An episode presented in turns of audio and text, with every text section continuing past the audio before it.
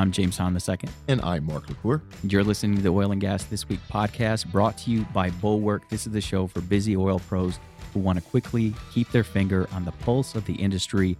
Episode 81, live from the Tibco Energy Forum here in beautiful Houston, Texas. Great day out. Yep, sitting in the official media room, recording podcast number what three today? We got our own room today. We got our own room. Yeah, Not even in the. We got a separate room yeah. We got a separate room with a bathroom. with a bathroom and a shower. We're Yeah. moving up, man. Yep, We're moving up. great. Uh, great forum. If you're in the oil and gas industry and you've heard about big data and analytics, and Lord knows I've been talking about it from the very beginning of the show. This is the place to be. Um, it's too late to go now unless you have a time machine, but uh, put it on your calendar for, for next year, 2017, because we'll be here again.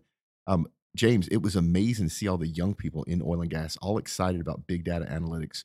We had the, uh, I'm gonna get his title wrong. What was Michael's title? Gosh, he you're got gonna mad at- ask me because I didn't write it down. I- It- you- well, you kept screwing it up. That's why. Yeah. the problem. Um, he, he's the uh, he's the chief analytics Officer. officer. I want to say. yeah, chief analytics officer. Our apologies to him yeah, if he's listening. Yeah, uh, and I mean, he just gave he just gave a great interview. James could kick that out as a five episode somewhere. Um, Next but, week. yeah, but we're in a room with so much talent in this industry, and it's just so cool to see the stuff that people's doing with technology. Yeah, it, it really is. I mean, the efficiencies and you really have to listen to the point five episode, especially if you're in sales, thinking through some of the ways that a sales team can use dashboards. That that that was really exciting for me to hear, Mark. Yeah, who would think that big data would actually make sales teams more productive? But Michael laid it on the line with a real client example, and it's really happening. Yeah, it's really well. I really liked it, Mark, because you and I often talk about really sales is all all about solving problems, and what better way to to actually demonstrate that you can solve a problem than showing a visual dashboard in front of the person with their own data, right? Yeah. And from a sales point of view, this isn't you trying to sell something. This is you go into a prospect and go, look, not only do you have this problem, we've quantified it for you. Here's what the problem is. Here's what's costing you in production. Here's what's costing you in, in money. And here's where we've done work just like this in other companies. And here's the least amount of time we money we save. Here's the most. And so, I mean, it, it takes the finesse out of sales and makes it a science, which is a great place to be both for you as a salesperson and your prospect. Yeah, and the last point I'll make, we got plenty of stories and only a little bit of time, but um, to talk about confidence.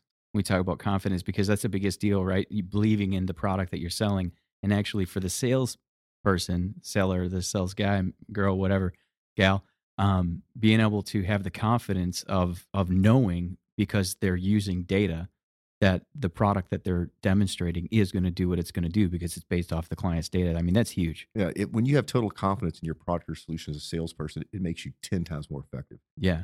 And speaking of being at the TIBCO Energy Forum, we're obviously on the road, and we wouldn't mind getting on the road for you, your company, your organization, your book club, uh, your your sales and marketing team, whatever. Your happy hour. Your happy hour.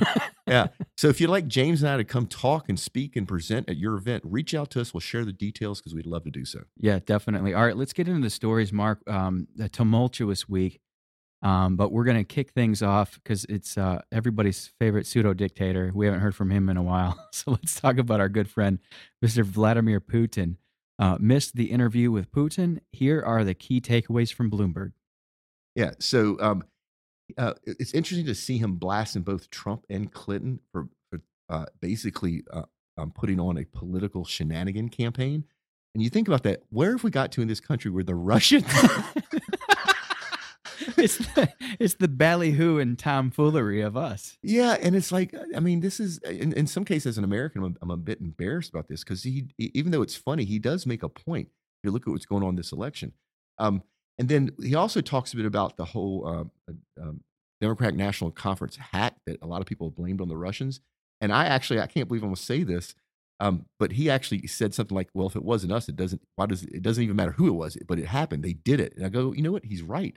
The stuff they uncovered, it doesn't matter how it was uncovered. Although I don't condone anybody, foreign governments or people hacking into other people's systems. But what they did was wrong, and it was uncovered. I do from a white hat perspective. I'll, I'll disagree with you there. Yeah, and then you know, um, and once again, is is I can't believe he's making fun of us for our politicians doing something wrong. I mean, Where have we gotten in this country? oh, Rome is burning. But let's talk about though. It's interesting. They talk about the Rosneft. Uh, he actually speaks positively about the about the um, the privatization of Rosneft.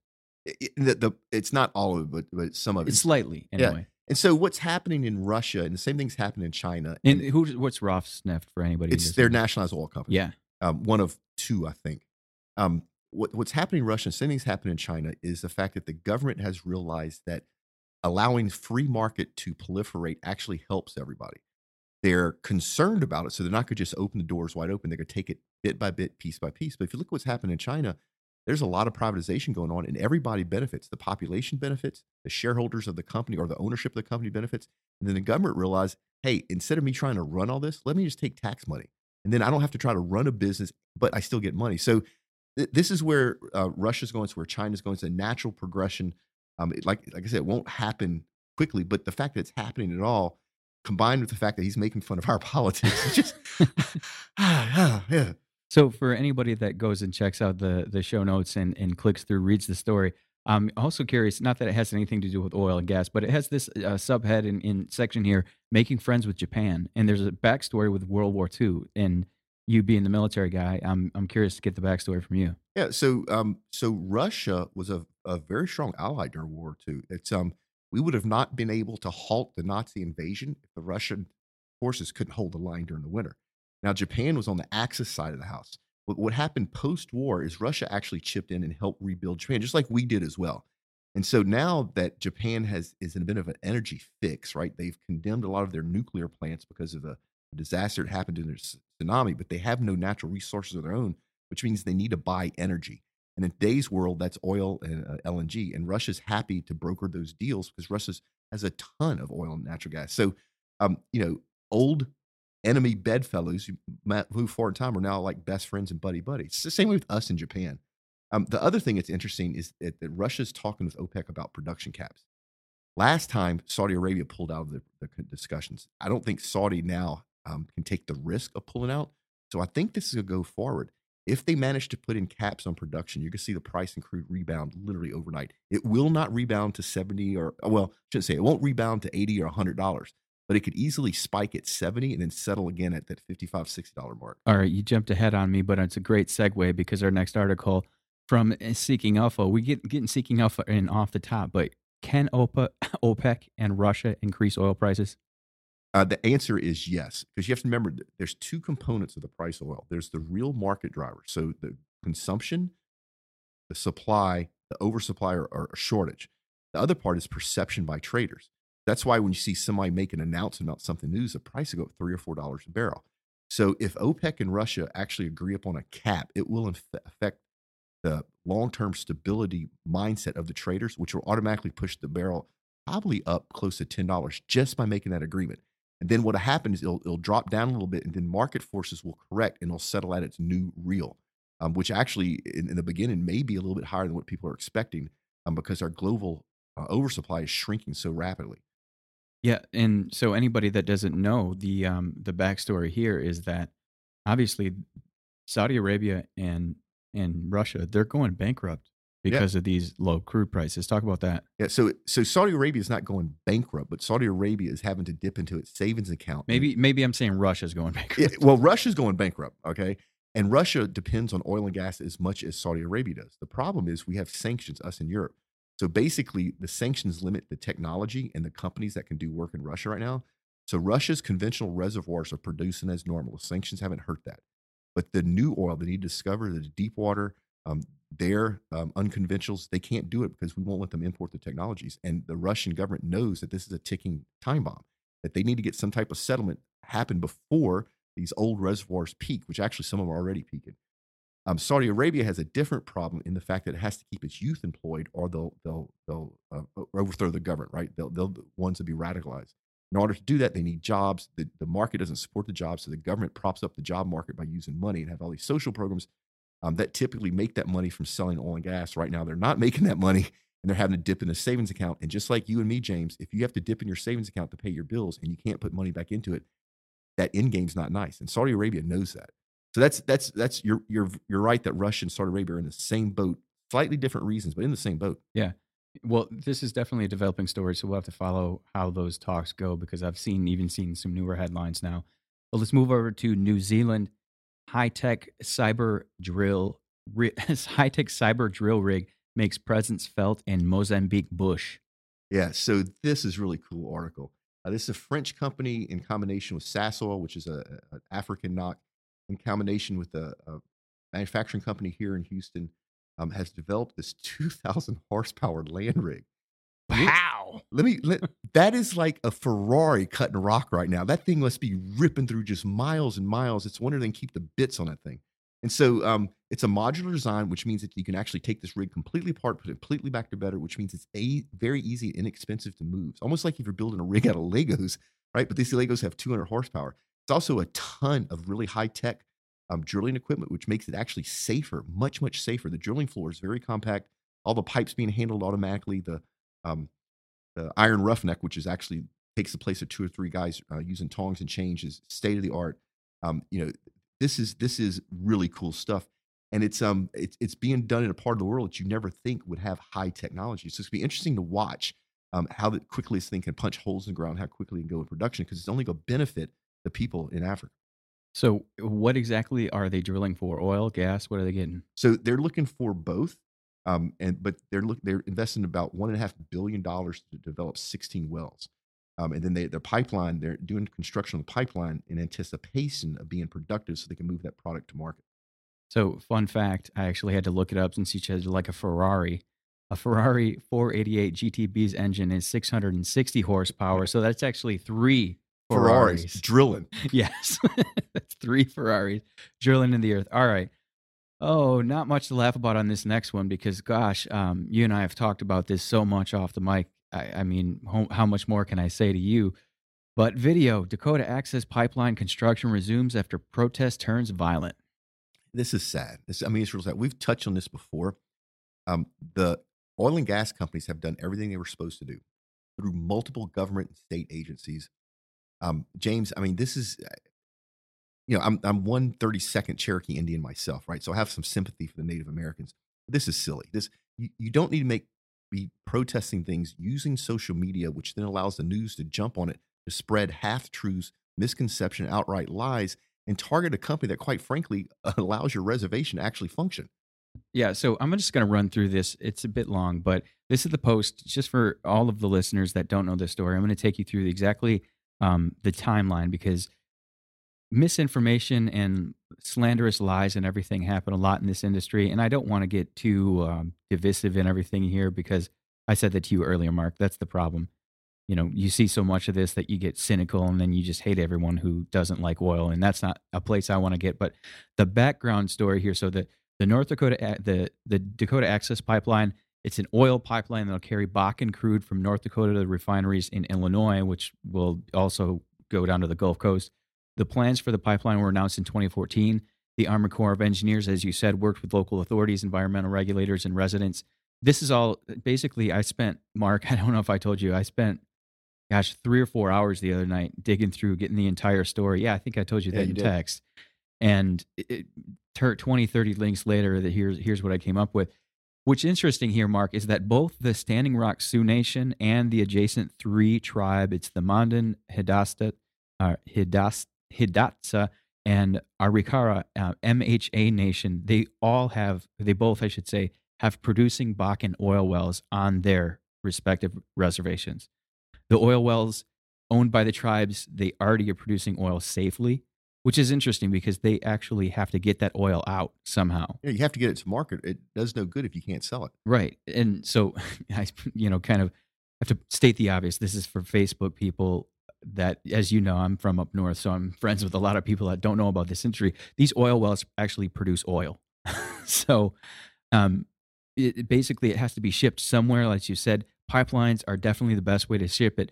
Constructing, construction was slated to begin. Um, and one of the big headlines that you see everywhere um, from the anti oil and gas side of things is that they say that the tribe was shut out of conversation. And that's actually completely a complete lie because of the fact that the tribe actually met over grounds that the pipeline was going to go through in Iowa and they rerouted it as a result.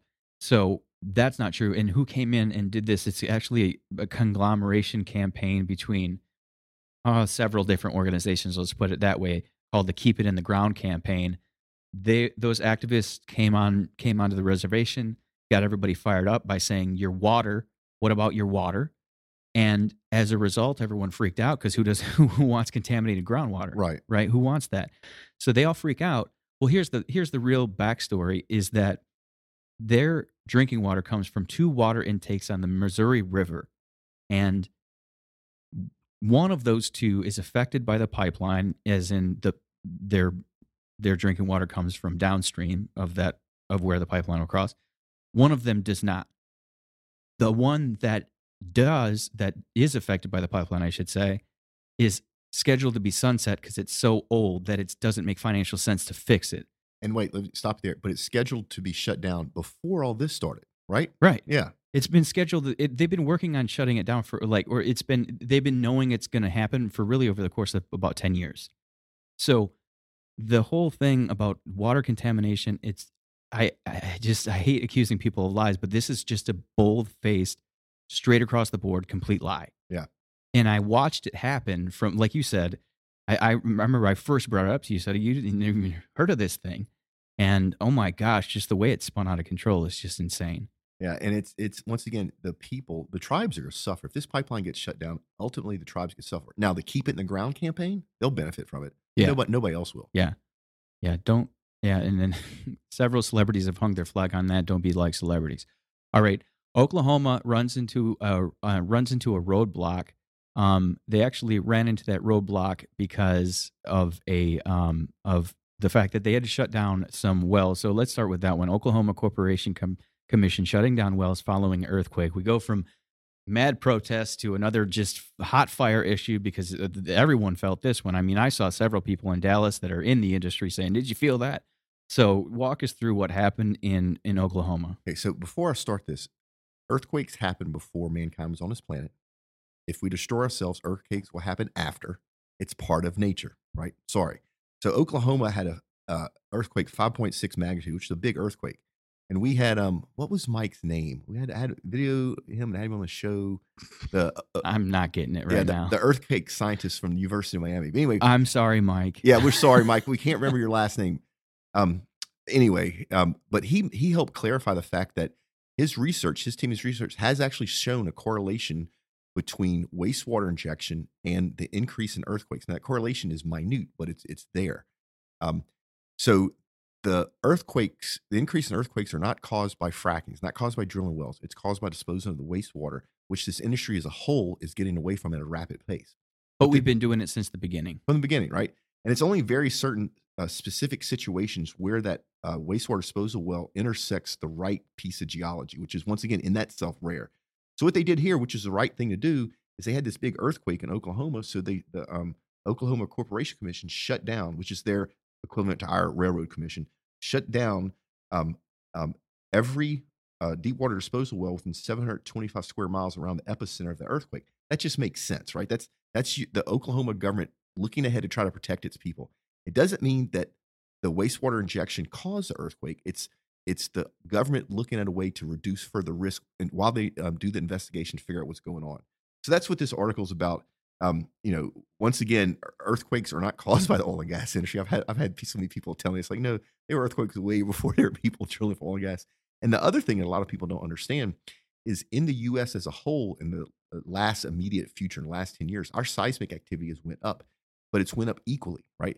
So there's more seismic activity in Arizona than there was last year, but there's no oil uh, exploration in Arizona. There's no wastewater wells. So that's another component. You need to always look at these type of things and understand what's really going on from a holistic point of view.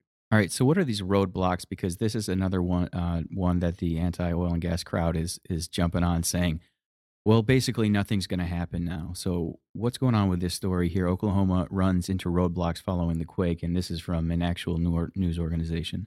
Yeah. So so what's happened is after the uh, the quake, and it's not just didn't ha- affect Oklahoma. A lot of people in northern Texas felt it around, and so um, the uh, Environmental Protection Agency jumped in and, and wanted to start uh, making decisions. So basically, Oh, the federal go. government, federal government wanted to start jump and start making decisions. The earthquake hadn't even been finished yet. And so they wanted to make. deci- Were they just sitting there at the ready? I don't know, but they, they wanted to make decisions, and then they um they reached out to the Texas Railroad Commission and says, "Look, we're going you're you're gonna fall under our jurisdiction because this this I'm trying not to laugh. Um, you're gonna fall under our jurisdiction because this earthquake just happened. Don't mess with Texas, baby. And the and, and the our railroad commission says no, no freaking way, right? We're not listening. You you don't know what you're doing. We do. Let's see what happens. Let's kind of figure this out.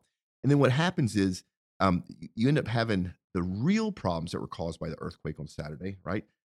But then you had the social problems that you in social media that weren't actually real. And so the the real problems, considering it was that big an earthquake, um, you know, nobody lost their lives. Um, there was some property destroyed. The real problems could have been much worse. But if you look at what's going on in social media, they make it like it's the Yeah. San Francisco quake of the century. right. You know, right. and so that- Buildings fell on people. yeah, and so you know th- that's an issue as well. And um, eh, you know, the quakes happen. We talked about this in the previous article. Our industry, along with the state governments um, and the federal governments, not that any of the- not even not that not that Oklahoma or slip- Texas want the federal government there, um, but they're looking into this, and they all have very smart people. They have very smart geologists, geophysicists. Um, my guess, James, is this is just a normal earthquake. Um, I'm I'm not a geologist, but you know they do happen, and and they're looking at this. But what we don't need is a knee jerk reaction by parts of the federal government that honestly don't know how to do anything properly. Yeah, but you've said this before on the show that we need to own this issue. Uh, yeah, and, and we do. So, um, you know, we talked about it earlier. You know, once we figured out uh, through some very smart people, both inside the industry and outside, that in the right geology, a wastewater well can increase seismic activities. We said, okay, what do we need to do to get from wastewater wells? And so, what the natural solution? Let's start recycling this water. So let's build the infrastructure, and you're seeing that go at a rapid pace. And an unexpected side effect of that is it actually lowers costs and it actually increases safety for the actual people. Um, none of that was the uh, impetus to get this started. The start was, hey, it looks like we are causing seismic activity. Let's stop doing it. And in another probably three years, I don't think you'll see any uh, deep water injection anymore from the oil and gas industry. All that water will be recycled, or we'll be using other things like CO two or even uh, salt water. You know, All right, man. Let's shake it off. Goodness gracious, so much, to, so much stress, so much, so so much uh, hate rolling around the social media world against us this week. But and let me just say, social media you wouldn't exist without the thermoplastics in the oil and gas industry. yes, yes, um, or the hundred plus million dollars getting from the trial. Anyway, um, let's talk about speaking of a hundred plus. Goodness gracious, this is a massive deal, and I cannot wait to hear you talk through what's going on here. Enbridge and Spectra merged, so Enbridge acquired Spectra. They merged to create a hundred and twenty-seven billion dollar midstream company. So you may not be old enough to remember this, but I can't remember what year, but in the 90s, Exxon and Mobil Mm. merged and Mm. created Exxon Mobil. All of a sudden, you went from having two big companies to having a global beh- behemoth. Mhm. That's what this is, James. This is now the largest uh, pipeline company in North America and one of the largest pipeline companies in the world, larger than many of the NOCs out there. So 127 billion, that's not million, billion midstream company. Um, it's a, it's a, um, it's a uh, all share uh, trade. It's a, it's a very good deal. Twenty-eight billion dollars in shares. Yeah. Um, the the new company will call be called Enbridge Incorporated. There's a bunch of expansion projects, especially on the old Enbridge side, that will continue. And what this is going to do, this is going to bring leverage to the new company and, and, and to a scale that, quite frankly, if I was a smaller pipeline company, I'd be worried right now. I'd be really worried. So that's I'm going to jump in here because I said this to you earlier.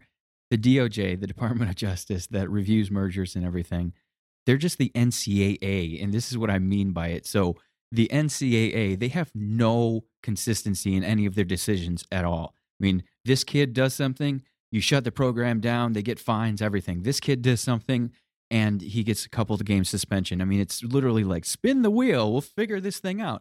And I feel like the DOJ, they just like, oh, a merger?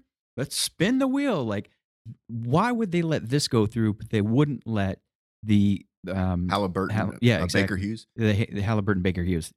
So I, I can see their side. So this is a midstream company. This is a large midstream who's created. There's other ways to move oil. There's super tankers. There's rail, right? There's other pipeline companies. The problem with the services companies is there's only there's there's three large players: Baker, Halliburton, and Schlumberger. If you let Baker, if you let Halliburton buy Baker, then you really only have two large service companies. That'd be kind of like AT and T and Verizon, right? Without Sprint or MCI or or you know Cricket or anybody else, if you just let it be uh, AT and T and Verizon. So I see their their why they're looking at it that way. Um, do I think this is going to drive out their competitors? No, because the basic business of pipelines, I think, is going to fundamentally change. We talked about this before. There's some court cases out there, and if those court cases go the wrong way, um, the larger you are, the more risk you're going to take. So in some ways, it actually could hurt you to be a large pipeline company. All right, let's uh, let's head over to Alaska because you had a good laugh about some lines in here earlier. Well, you, we're never in the same room when you're reading, so I actually heard your reaction to this story. Because um, anyway, I'll get right into it. Alaska LNG project to move forward with changes. Yeah. So when you do these big projects, these huge capex projects, you'll bring a third party in to look at does this make sense to spend the money. Sometimes you bring more than one. So this is a project that the state of Alaska has been trying to get uh, done for a very long time. Some big investors in there: BP, ExxonMobil, ConocoPhillips, um, and and and Alaska has been trying to make this happen because they want the jobs, right? They want the creativity. And so they, they brought in um, Wood Mackenzie to do this third party evaluation just to make sure that this is worth doing. And let me let me um, let me quote this. Yeah, quote it, please. um, this is one of the least economically competitive liquefied natural gas projects in the world at this time. that's just not that's not what you want to hear, is it? No, no, no. So um, all the big players are are are are are, are saying, look, we spent enough money here. Right now, we don't want to spend any more. And let me give you some backstory. Right now, um, we're in an LNG glut globally. We're going to come out of that relatively soon. We think the end of next year. Um, but that we're in a low price market. So if you're an LNG, if you're thinking about building an LNG facility, what you want to do is build it. And it, remember, it takes years to do this. You want to build it so that when it comes online, it's right when the price is starting to go up, so that you come out of the gate profitable, but you can produce, which means you can capture large market contracts. If you come online before the price goes up, you've now lost money. You can't even break even. And you can't sign long term contracts because nobody wants to sign that for low price LNG. If you come online too late when the prices already went up and start to level off, um, you're going to miss out because the competitors that were there before signed these longer term contracts and locked you out of that market. So timing is everything in this. Um, you know, when you have people like ExxonMobil and BP and ConocoPhillips saying we don't want to go forward this, probably means probably you shouldn't not. go forward with probably it. Not. I'm very curious. Just I don't know interesting take on this from me is the fact that we're always talking about the need for transparency in oil and gas. We need more transparency. We need people working together instead of holding the cards close to the to the vest and so forth. But here we've got you just stated them BP, Exxon, and Conoco working together, and this this isn't new, right? This no. happens all the time in the industry. But why is it still that everyone's so secretive, although major players play together a lot?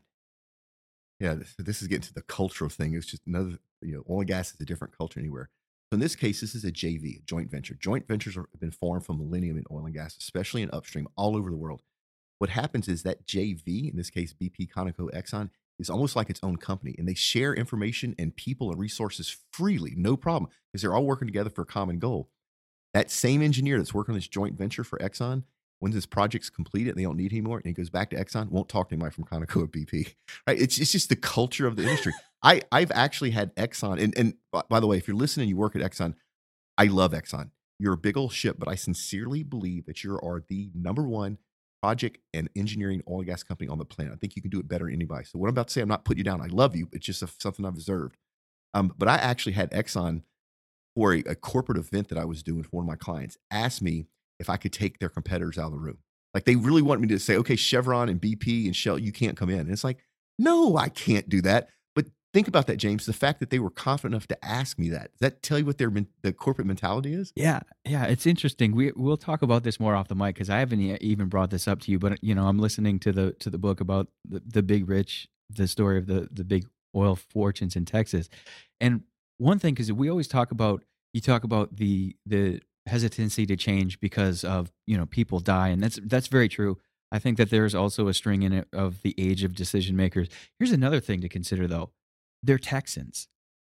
Uh, Texans uh, historically don't really like like there's a pushback, right? People still talk about secession in this state, right? So it's interesting. I mean, we can talk about it more off the bike, but it's just sort of an interesting take. Uh, so the interesting thing about Texas is it still has this cowboy mentality. This really is a, a, a very unique state of, of all the states in the U.S um, trucks. Everybody here drives a truck. drives a truck. I'll go to Chevron downtown in Exxon, and that parking garage is full of not little trucks, but F three fifty four door four wheel drives. And I go, "You're an engineer. Plenty with much Yeah. bigger tires than they came with. Yeah. jacked up. You're an engineer. You're not pulling, you know, a cattle. This guy trailer. over here, Patrick, is over here. Yeah, I, yeah. I got Patrick from the HSNE podcast is sitting in the room. He drives a truck, right? It's a big Um, old truck. Yeah. Patrick, do you have a boat? Oh, do you really? Okay, so Patrick has an excuse to have a 'em boat. up truck. Yeah. Um, but you know, that's unique. You don't see it in other industries. The love of guns. I, I'm a big fan of that, but it's just part of industry. The outdoors, right? Mixing food, mix, mixing business with food and alcohol. I mean, it's all just part of our culture. love the alcohol Yeah. part. And I'll tell you the other thing that's a part of our culture that I just find uh, just so endearing is that when the chips are down, this whole industry comes together. Yeah. Right? There are no competitors. When stuff hits the fan, we all work together. And I love that. Even in 2016, every, all that stuff disappears. So Yeah, love yeah. this industry. Interesting. All right. So I wonder if these four offshore drillers are working together. Nice segue. All right. Comparing four major offshore drillers and their vanquishing backlog. Yeah. So we've defined backlog before, just for anybody that didn't hear that episode. Yeah, so backlog is business that you have on the book that you're contractually obliged to, but you haven't delivered yet. It's basically, you know, I've talked about our business. Sometimes we get where we can't take on new clients and have a client waiting. That's my backlog. How Now- are their backlogs vanishing because nobody needs that work anymore? Not for the drilling contractors. And what it is for a lot of the service companies in upstream, backlog is how they measure their future financial success. So you have backlogs. Patrick, your mic's not on. you want you want to get you Yeah, want to you, want jump to get on, into this? Jump on, Patrick. I'm, I'm gonna just have to jump in there Okay. on that one. Uh, bad contracts. That's why their backlog's disappearing. So bad contracts. You Get in. so your your contracts there is as a as a stop loss.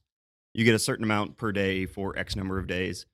When your backlog disappears, that means the contract was canceled. Well, if you have good contra- good strong contracts, it means you've got 100% fill in for that work. So if you want to cancel, if you're BPX on Shell, you want to cancel your contract, fine, cancel the contract. I want 100% of the day rate for the remaining of my term. Right. go ahead, cancel, go away. If the contracts are disappearing, that means the percentage that you're getting is much less than that 100% that you want. Yeah, so we actually, I can't remember what show, we actually talked about this earlier where one of the uh, operators actually canceled, I can't remember the, the drill ship company. It was one of the big, might have been Transocean, but they canceled a contract and were willing to pay the penalties because paying the penalties were cheaper than actually keeping the contract in, as a whole. Yeah, and think how much it actually costs to run that rig. It's not the 500,000 a day that you signed 3 years ago. It's that plus the work boats, the fuel, the the helicopters. So that 500,000 a day is actually a million and a half, 2 million a day for the entire operation. So if you can cancel this long-term drill drill a uh, semi drill ship contract and you have shorter term contracts with the helicopters and the workboats that you don't have to cancel, they just go away anyway. Yeah, we'll cancel the contract. We'll pay 60, 70, 80, 90, 98% of the contract for that drill rig because we don't want it anymore. We'd rather pay 500,000 a day for the next 2 years and not have another million and a half we're paying for. Yeah. And so this is a whole article around how financially companies are measured in their backlog. And it's not just drilling contractors. Companies like Cameron and FMC and GE Oil and Gas, they also backlog is also shrinking. What it is, there's just not as much work out there um, on the upstream right now. And what's going to happen, unfortunately, if your company's measured um, publicly by your backlog, when the price of oil comes back, it's not your backlog's not going to come back right away. It's going to take you a couple years to, to, to come back with your backlog. So it's a metric that this industry's used for years to track the services companies upstreams. And this is just an article about how the backlogs are disappearing, which is just telling you that a lot of the service companies in upstream are suffering right now. Well, but this is about four specifically. And by the way, Patrick Pister, uh, co-host here with co-host of the Oil and Gas HSE podcast, which you can find on oilandgasglobalnetwork.com. Uh, or you can search in the iTunes oil and gas uh, Red Wing. I mean, basically, it, it pops up. yeah, Red Wing um, Oil and Gas HSE podcast. Look for it; it'll pop up. It'll pop up. Yeah. All right. So, but I want to hear your perspective, um, just off the top of your head, because P- Patrick actually has uh, quite a bit of offshore experience. So, Transocean, they're talking about Transocean in here, Diamond Offshore, Ensco, and then also Noble. So, uh, just a little background on these companies and, and some of your thoughts on what's going on here. Yeah, so all very strong offshore drilling uh, contractors. The the cancellation clauses in these contracts, they're going to be kept very close to the chest. They're not going to let the let the market know. They'll they'll let them know, all right, we canceled it and we're getting, you know, this this amount of money. But they they try not to let you know what the percentage is. You can kind of figure it out once the once the money hits the books. But like I said, ideally you want to have a 100% cancellation clause in there, which I'm sure all these drilling contractors start with. The operators, they're going to try and whittle that down to whatever percentage they think's acceptable. When times are good, the drilling contractors aren't too concerned with that stop loss. Now, a good marketing manager is going to fight for that because when times get bad like they are now, if you have a 98%, 100% cancellation clause, you don't want that rig not to be working because a working rig is better for the crews, it's better for everybody. That rig stays maintained. But if they want to get out of it and pay you 100% a day, fine, get out of it. We're going to take 100% for the remainder of the contract, three years, plus our demob if we don't have another contract at the other end of it. That's a strong contract, and that's a good marketing manager to put that together. All right, thanks for joining us on the show, Patrick. Uh, for anybody that's listening, who the heck are you and what do you do? Because just like us, you have a business. What do you do? Uh, yeah, my uh, business is Lean Oil Field, and we do process improvement for uh, for anybody that touches oil and gas. In my experience, process improvement is, and we've heard it a lot this week. It's it lives in Excel. Everybody hates Excel, but everybody uses Excel. I try and get people out of that and actually statistically look at what your processes do, how they affect your business, and how we can attack the big problems, make those changes, and make you more efficient and save you money. All right, Patrick Pfister, Yeah, that's good. ladies and Wait, gentlemen. wait, wait, wait, wait. Well, back on the mic pack. If people want to find out more about what you do, where should they go? You can go to leanoilfield.com. You can find me on the Oil and Gas Global Network on the podcast. You can find me on LinkedIn and Twitter at Patrick Pister. Yeah. Pushing him on Facebook too. Pushing him on Facebook. We got to get him uh, more on Facebook. I got Mark there. He's much younger than you. Hopefully, it won't take so long as you, Mark. yeah, yeah. So James actually made me get on Facebook. I had no choice. All right, let's uh, let's round things out with. Um, I, I almost think I know what you're going to say, but I'm just curious. Oil discoveries at 70 year low signal supply shortfall ahead. Duh. I mean, so the upstream companies aren't out there doing exploration. Why? I mean, there's they we're, we have we're, we're on a glut. We have more on we what to do. A lot of people don't understand. Nobody at Chevron or at Anadarko goes and looks at the entire world and finds all the oil that it thinks it can find. That it, that's a waste of money. They only go find what they need in the immediate future, and then you combine that with the fact that every year technology makes it easier to find oil that usually they miss, and and every year the amount of recoverable reserves go up. But nobody's spending money in exploration because there's no need to. What happens when the price comes back, the oversupply disappears, we'll actually go into a shortfall environment and the and companies will start spending more money on exploration, will uncover more reserves. And so this is just a natural cyclic part of the market. So that's really interesting. I've never thought of this when we've talked about this before, but just to, to use any, I guess I'm from Michigan, Detroit cars, right? And this is just totally off out of left field, but hypothetically, in the car market, let's say all of a sudden the car market lost 70% of its value. Do you think GM and Ford and so forth would be spending money on R&D at that point? No. no, no, No. right? So I've, it's interesting to think about that sort of a real, other than oil and gas, real world example where, well, of course they're not trying to explore and discover things. The money's not there, and there's no reason for them to do it. Yeah, it, it, it doesn't make fiscal sense. And most of these large companies are publicly held or they're a NOC, which means they have an obligation to their population. And it's just, it would be a, st- a stupid idea. And so, yeah, this is normal. All right, rounding things out uh, with those are our stories. Let's over, head over to uh, your favorite segment, Mark, uh, the Onion of the Week. And um, I love this one because of what we were talking about earlier. And horrible Facebook al- algorithm accident results in exposure to new ideas. Oh, that's scary. Population being exposed to new ideas. yeah. To those who were forced to read a headline they did not agree with when they visited Facebook yesterday, we are deeply sorry. so I'm thinking that if, if this was real, and as we we actually noticed, do you know that they actually uh, Facebook they just laid off the entire um, trending stories Oh, I read that. Yeah. yeah. yeah, So uh, for anybody that's not familiar, on Facebook on the right hand sidebar, they have uh, trending stories, and turns out that they were trending anything that had to do with anything to the right uh, eh, politically, and and so it's just hilarious. Which, by the way, have you also seen that now they they have given that directly to an algorithm Yeah. only? Yeah. A machine took it over. And have you seen It's done some of the better. no, oh, no, it's done worse. have you seen it popped up some fake news stories, some insane news stories about a guy with a chicken. Uh, I'm sorry, not even a chicken, a chicken sandwich from KFC. so some crazy stuff. Anyway, all right, we've got to move on over to our events on deck. Obviously, you can't come to TIBCO. Wait, no, I'm No. going to skip. Yep. Oh, We oh, have a- no. We have a winner, James. We have a winner. James Hahn II, Oil and Gas Global Network, breaking in at 20 after the hour with breaking news. Adam Erickson, a project manager at CEL Electric, is indeed this week's Bulwark two tone base layer winner. Once again, it is confirmed. This week's winner, Adam Erickson, a project manager at CEL Electric, will be very fascinating to watch events unfold. For now, that's all. Reporting live from a location that is clearly not the TIBCO Energy Forum 2016, as we had to record this separately. I'm James Hahn II, OGGN. So thanks for entering. I'm glad you won. You're going to enjoy it. All your office mates are going to be super jealous. Now, if you want to win one of these, these really two two tone base layers, and I told you before, it has become the fashion accessory in oil and gas in 2016. That's so fun. There's only one place you can get it. You have to go to bulwark.com forward slash podcast. That's B U L W A R K dot com forward slash podcast.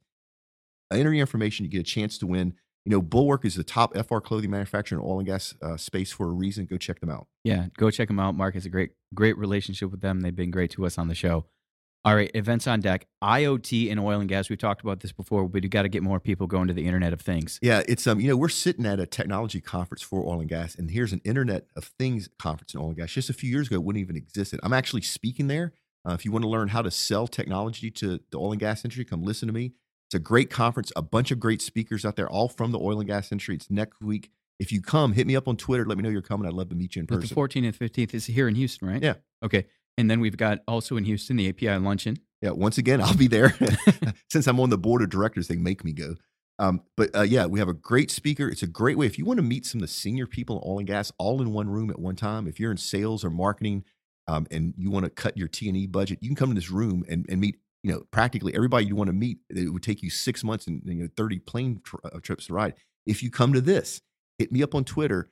And for only for our listeners, because I'm not, we're not. Don't write this in the show notes, James. Just leave this okay. audio All right. only for our listeners. If you hit me up on Twitter and you're going, I'll let you sit at my table and, I'll, and I'll introduce you to anybody you want to know. No, that's industry. worth something, actually. Yeah. That's worth something. All right. Um, and you're having what? Jeff Hofmeister, founder and CEO of Citizens for Affordable Energy. Yeah, he's a great speaker. You, it's it's he he uh, speaks the truth. He'd actually make a good podcast um, guest for us because he's We'll just like point- us. point Yeah. five going. All right. And then um, new one you throw in here tur- Turbomachinery and Pump Symposium. Yeah, I go to this every year. Unfortunately, this year I'm gonna miss it. Um, uh, a, if you sign up through my newsletter, you can go for free. This is kind of uh, the frontline people that deal with reciprocating parts, so pumps and motors and everything. So if you're in the in that world and you want to learn from the people that actually do it, that actually manufacture it, actually install it, go to this. It really is a really cool event because it's it's more um, you know blue collar than white collar, but it's still an expo, so everybody's in one place, and I love that. Yeah, I got to check that. It's down at the George R. Brown, not far from my place. I might have to uh, head on over there sometime next week too. It's the 12th through the 15th, and we are one week after this month's first Friday Q and A. And I'm sure there are several people out there very sad they didn't get their questions in. Mark, are they going to get another chance? Yeah, if you're very sad, rec- re- re- stick your earbuds in your phone, record a very sad audio message about how you missed last week, and you really hope your question will get on this week. And if it, the sadness Play comes, the violins in the background, if the sadness comes across as genuine, we will use your question on the show and give you a shout out. For everybody else that just wants to have a question answered, you know, there's a million ways to get us your question. Figure out what works best for you. Let us know, and if we get uh, read your question on the air, you'll get a big uh, shout out. Yeah, definitely. And you can go to triberocket.com forward slash QA, probably the easiest way. Or also, you can go to the show notes for this page and drop it in there. LinkedIn group continues to grow, Mark. Yeah, it's it's We're going to get to 1,500 pretty soon. I think we're close to 1500 now. So um, if you're listening to the show, go join a LinkedIn group. It's the sister to the show and to our other shows. It's where we'll make announcements for all the cool stuff we're doing first. So you'll get the best chance of actually being able to participate. It's all oil and gas. Every single person, every single comment in that group is monitored by a real person. So we have no spam. Um, it's useful. You're, you have friends there that you may not even know they're friends yet. So need help with something, post a question, get some dialogue going. You know, reach out to James and I there. We, we'd love to hear from you. Yeah, we'd love to hear from you at triberocket.com forward slash LinkedIn. We'll take you straight into there. Um, Mark, goodness, I almost forgot the reviews. I almost forgot the reviews. Do you know if we got any reviews this week? Kill some time for me. Yes, we got reviews. I hope we did. Um, if we didn't, we'll have to uh, we'll have to uh, yell at everyone for not giving us any oil and gas podcast. You're, it's so much fun, by the way. I can kill my own time here. Um, when when I meet people at these shows and they say, "Oh, you uh, in a, do you have an iPhone?" Yes, which is hilarious because it's the BlackBerry now. Everyone has an iPhone in this industry. Yeah. So today at lunch, James was showing somebody how to load the podcast in, the, in their iPhone. I've seen James do this probably a hundred times, and I was thinking, I didn't say anything. to James, I was thinking, you ought to print the instructions out and bring them with you, and then just hand them to people that you meet. Like here, I need to put them on the back of my business card. oh, that would be oh, no. You know, it'd be even better.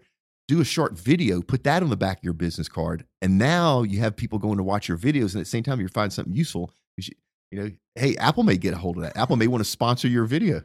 All right, we did actually get a new. Yes, we got one on September 2nd. Buzz Lyons. I am not in the industry. Yes, another person who's not in the industry. Welcome, Buzz. But have a high level of interest in oil and gas industry from an investment angle. What happens to pricing and markets and international events are very all very fascinating. So getting clear, concise, and quality and objective, except for opinions relating to the state of Texas. Hey, boy, those aren't opinions; those are facts. Oh, we call them a boy. Oh man, you're gonna have to come on down here and talk about that. Um, uh, all right. Anyway, so um, con- uh, content from this podca- podcast is fantastic. Thank you, James and Mark, for your commitment to this avenue of great information. Thank you for listening. Honestly, yeah. another person. Yeah, thank you, thank you, thank you for joining the family. We, we this would not exist without our listeners like you. So man, much appreciated. Yes, absolutely. Um, so if you want to leave a review yourself, go to triberocket.com forward slash TW reviews. You can leave that review. It takes you straight into the iTunes store and you can go straight to the show notes because this is episode 81. So it's triberocket.com forward slash TW81. Hey, let me let me talk about that for a second. yeah, go ahead. Hey, if you want to know anything that we just talked about, the easiest way for you to do it with the least amount of effort is go to the show notes and everything's there. And James has made everything clickable. Plus, my contact information, James' contact information, any videos, even that darn weekly onion, all it's oh, all that's in one place and it's so easy for you to do. So if you want to know more, take the two seconds, go to the show notes. And even if you want to leave a question for the first Friday Q&A, leave it there in the show notes. It's a place for you to comment. Yep, triberocket.com forward slash TW81 will get you all the links for this show. You can also share the show, which we greatly appreciate. Um, I saw actually in the in Uber, it, it, they have new signs in the Uber that I took over here today, and it says uh, tips are not required or necessary, but appreciated. and we greatly appreciate it. If you share the show, you can share it on LinkedIn by going triberocket.com forward slash share RLI, on Twitter uh, forward slash share TW, and Facebook forward slash share FB. It's almost three o'clock. Actually, it's just past three o'clock. I, I had too much of that pasta at lunch. So let's get out of here, Mark. All right, folks, do great work, pay it forward, and we will see you next time. Go find some grease, guys.